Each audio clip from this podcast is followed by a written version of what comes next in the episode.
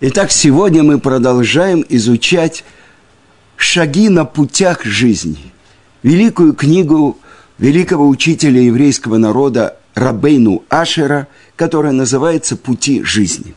И вот то, что он говорит. «Всем сердцем полагайся на Бога и верь в божественное провидение, действующее по отношению к каждому человеку. Если вы будете это делать, тем самым вы укорените в себе веру в совершенное единство Творца и понимание того, что его взгляд охватывает всю Вселенную, и он видит все поступки людей, испытывает сердца и проникает в скрытое. А тот, кто не верит в слова Торы о том, что Бог вывел тебя из земли египетской, не верит и в первые слова. Этой первые заповеди, которые слышали евреи у горы Синай. Он не верит то, с чего она начинается. Анохи, Ашем Элокейха, я, Бог всесильный ваш. Такой человек лишен настоящей веры в единого Творца – а ведь именно этой верой евреи отличаются от других народов. И она является основой всей Торы. Что это значит упование, полагание на Творца? Это не значит уверенность в том, что все будет хорошо. И етов. Знаете, любой человек в Израиле, он говорит, и етов. Что значит и етов? У меня будет все в порядке. Нет.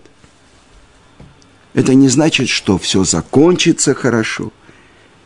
На самом деле, меня часто спрашивают, скажи, через столько-то недель ты будешь в Израиле? Я говорю, я не знаю. И не только потому, что на протяжении 17 лет я каждые три недели летал на три недели за границу, чтобы преподавать Тору. Не только поэтому. А, потому что знает ли человек, что с ним произойдет через мгновение. Поэтому я отвечаю, что не знаю. И на самом деле человек не знает, что с ним будет. И тем не менее он должен полностью полагаться на Творца, понимая, что все то, что с ним происходит, это воплощение желания Творца.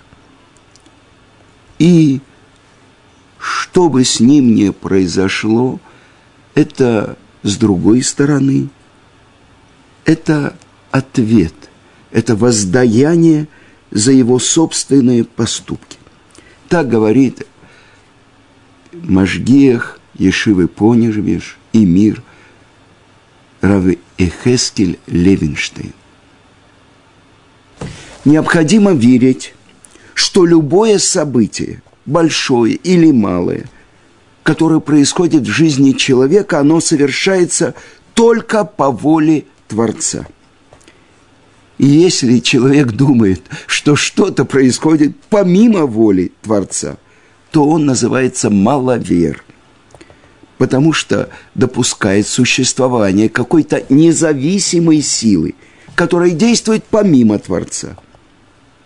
Но на самом деле – все происходящее.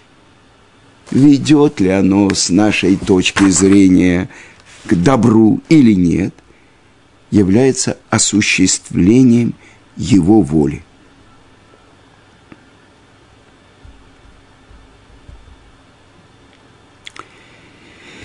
И большие мудрецы нашего поколения, они говорят так, какая проверка? Человек полагается на Творца или нет. Это то, что что бы с ним ни происходило, он находится в состоянии душевного покоя или нет. Если он действительно верит и знает, что все происходящее с ним является следствием его собственных поступков с абсолютной точностью, в соответствии с принципом мера за меру. И каждое событие является частью плана Творца. Тогда он на самом деле может обрести устойчивый душевный покой. А для чего нужен этот покой? Для того, чтобы он продвигался в изучении Торы и служению Творцу. И этот покой приобретается только благодаря его глубокой уверенности в божественном управлении всеми событиями в мире. То, что на иврите мы называем ашгаха пратит. А без этой веры и этого полагания на Творца невозможен духовный рост человека. Итак, Попробуем понять. Верить в божественное проведение, действующее по отношению к каждому человеку.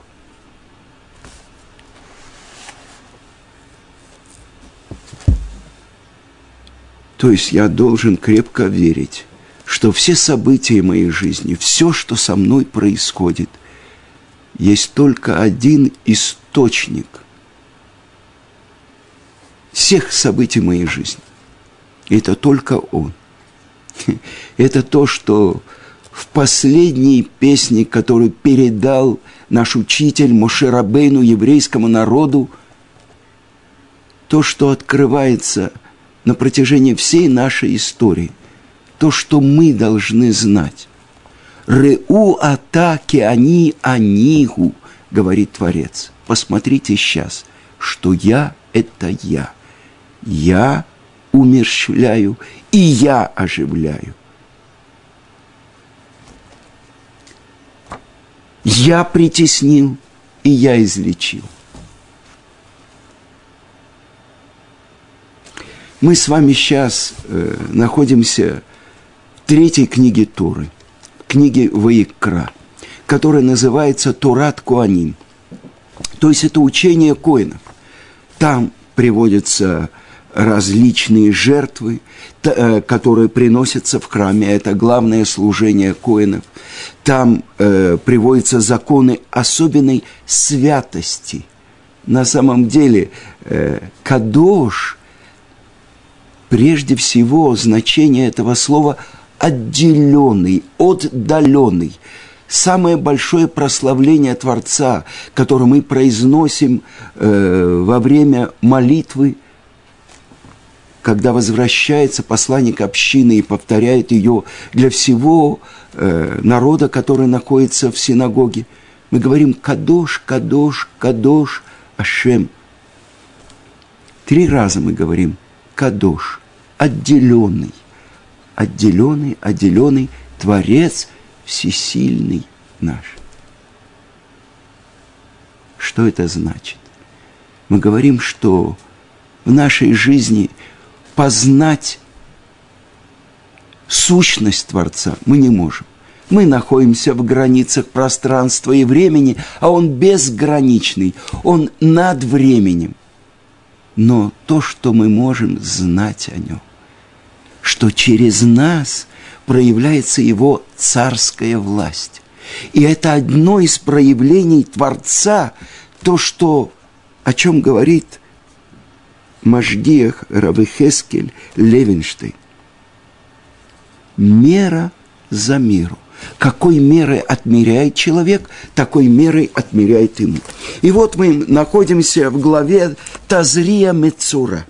И здесь говорится о том, что с неба спускается на человека эта страшная болезнь.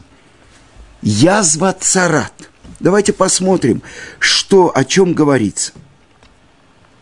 Если на теле человека появится эта язва, есть особенные законы, что только Коин осматривает его и решает, это чистая или нечистая язва. Дальше закрывает его на семь дней. Через семь дней проверяют, появились ли знаки нечистоты. А это изменение цвета двух волосков. Они были темные, черные, рыжие, какие угодно, стали белыми. Знак нечистоты. Если чуть-чуть расширилась эта язва, если внутри этой язвы появился кусочек живого тела. Это три знака нечистоты, который после одной недели или двух недель закрытия человека отправляют за три стана.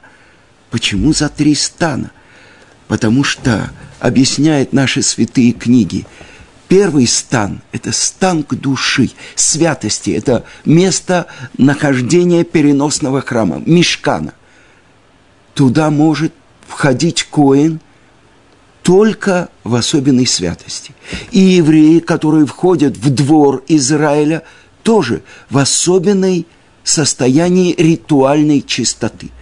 Теперь следующее в пустыне, вокруг них э, окружал переносный храм, это колено Леви.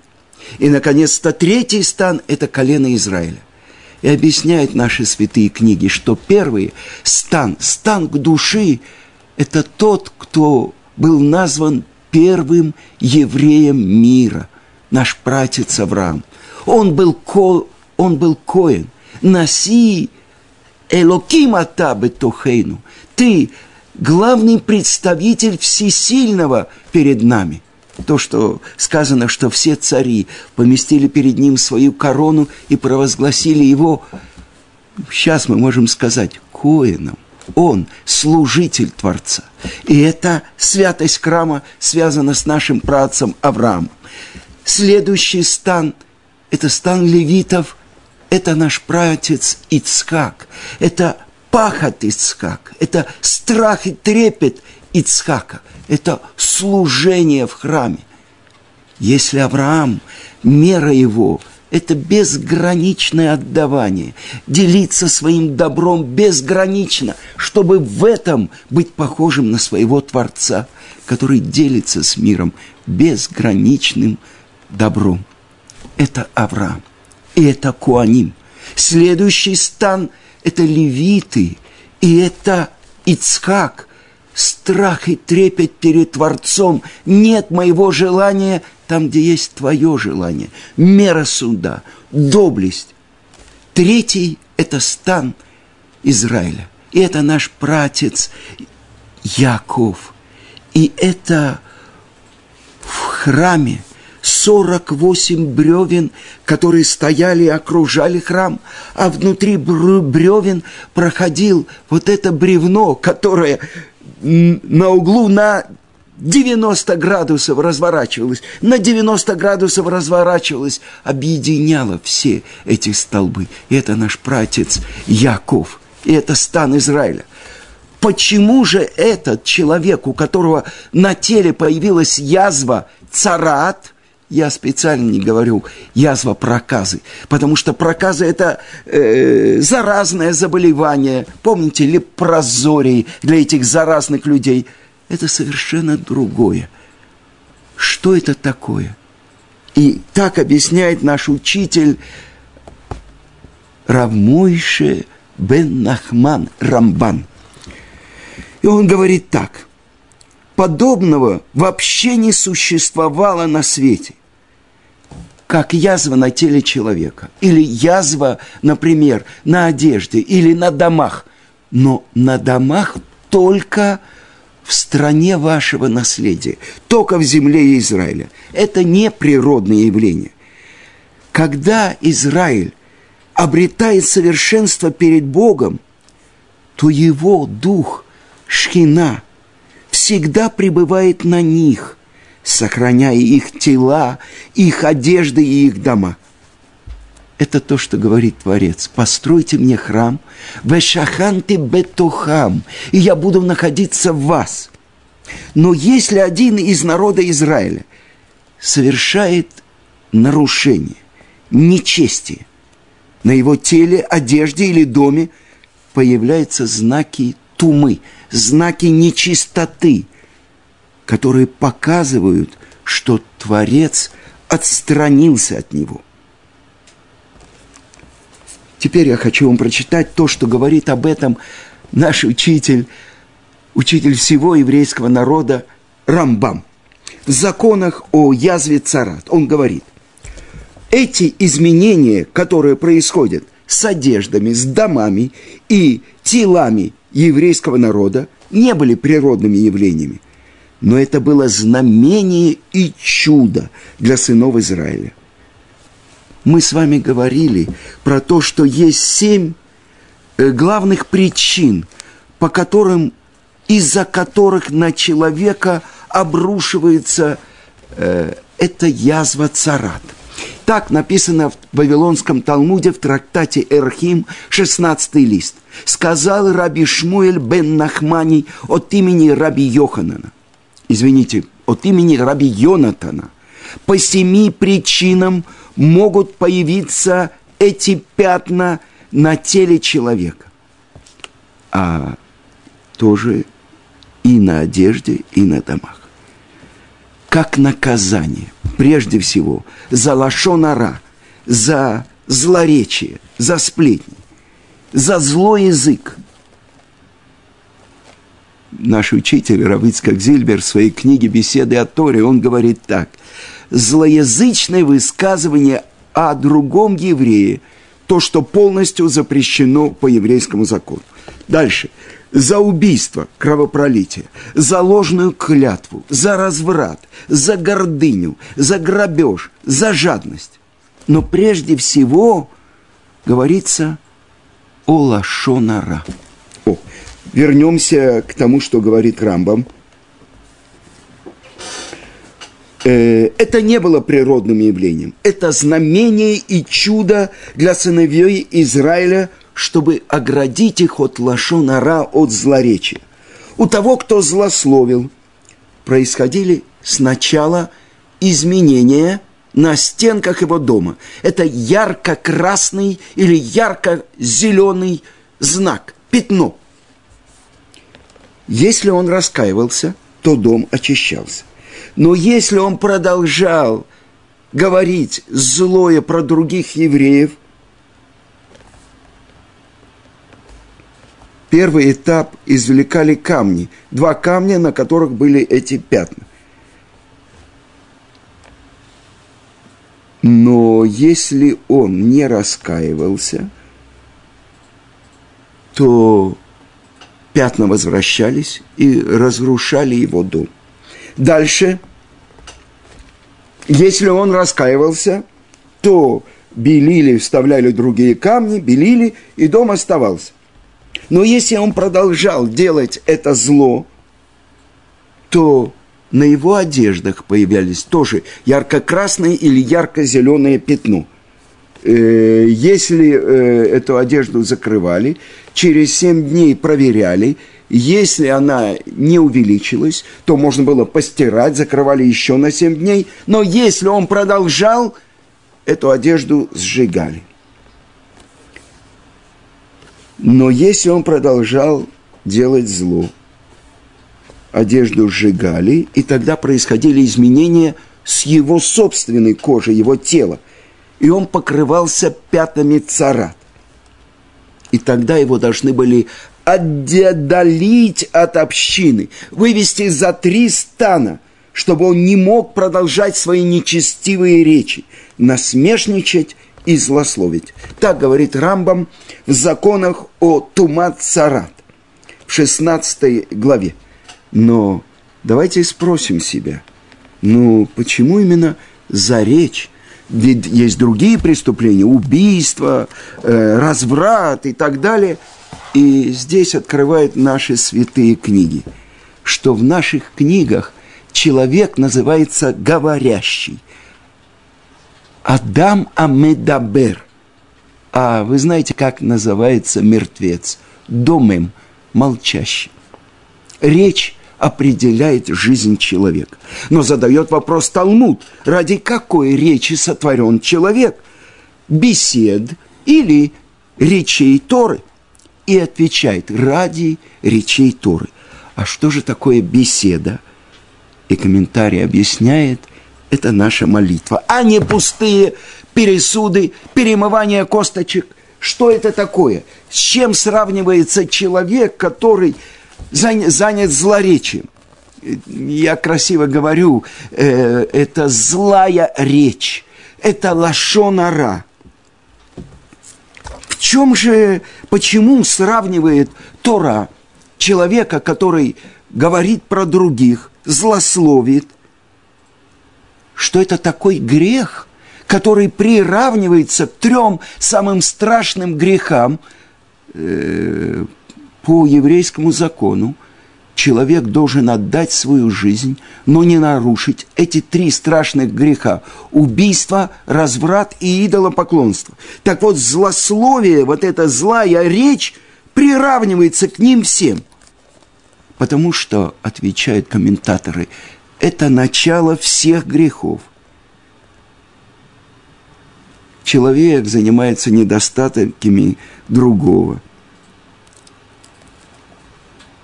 Это похоже на пролитие крови. Стрела, пронзающая язык их, так говорит пророк Ирмияу. Пораженный злословием – тот, кто постоянно говорит про других дурное, он показывает свою гнилую внутреннюю часть своей личности. Поэтому на нем показываются язвы, показывающие его болезнь и гнилость. Человек, который злословит, он сравнивается с змеей. Потому что змея наносит свой укус, маленькие две точечки, а потом это разбухает, и человек умирает в страшных мучениях. Но человек, который мог бы сказать что-то плохое про какого-то другого еврея, но он закрыл свой рот. Говорит Гаон из Вильна, каждое мгновение, когда человек закрывает свой рот от злословия, он удостаивается того особенного света – Ор Аганус, скрытого света, который Творец спрятал для будущих времен, для своих праведников. И тогда сказано, продолжает Гаон, что ни одно творение не может видеть ту плату, которую получает человек, который закрывает свой рот от злословия.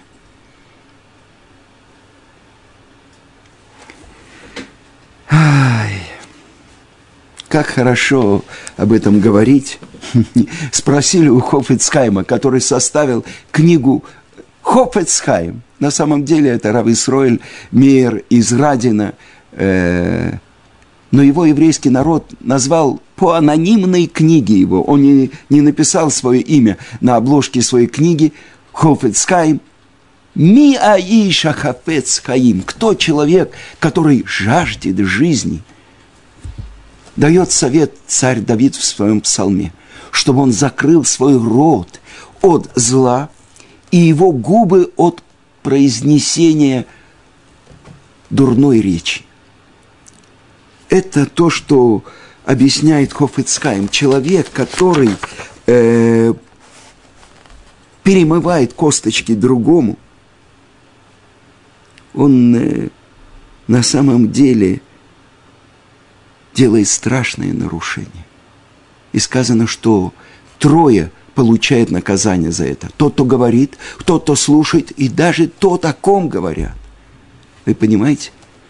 С другой стороны, следующей главе Мецура мы учим, что берут двух одинаковых птичек, щебечущих птичек, ну, замечательные птички. Больше того, это два воробья – одинаковые и так далее. Одного режут, и кровь его выливают в э, чистую чашу, в которой находится вода из родника, а другую вместе с кедровой веточкой, травинкой изов и красной шерстью, ниточкой шерсти обмакивают в эту воду с кровью и брызжут на человека, который очищается от язвы царат.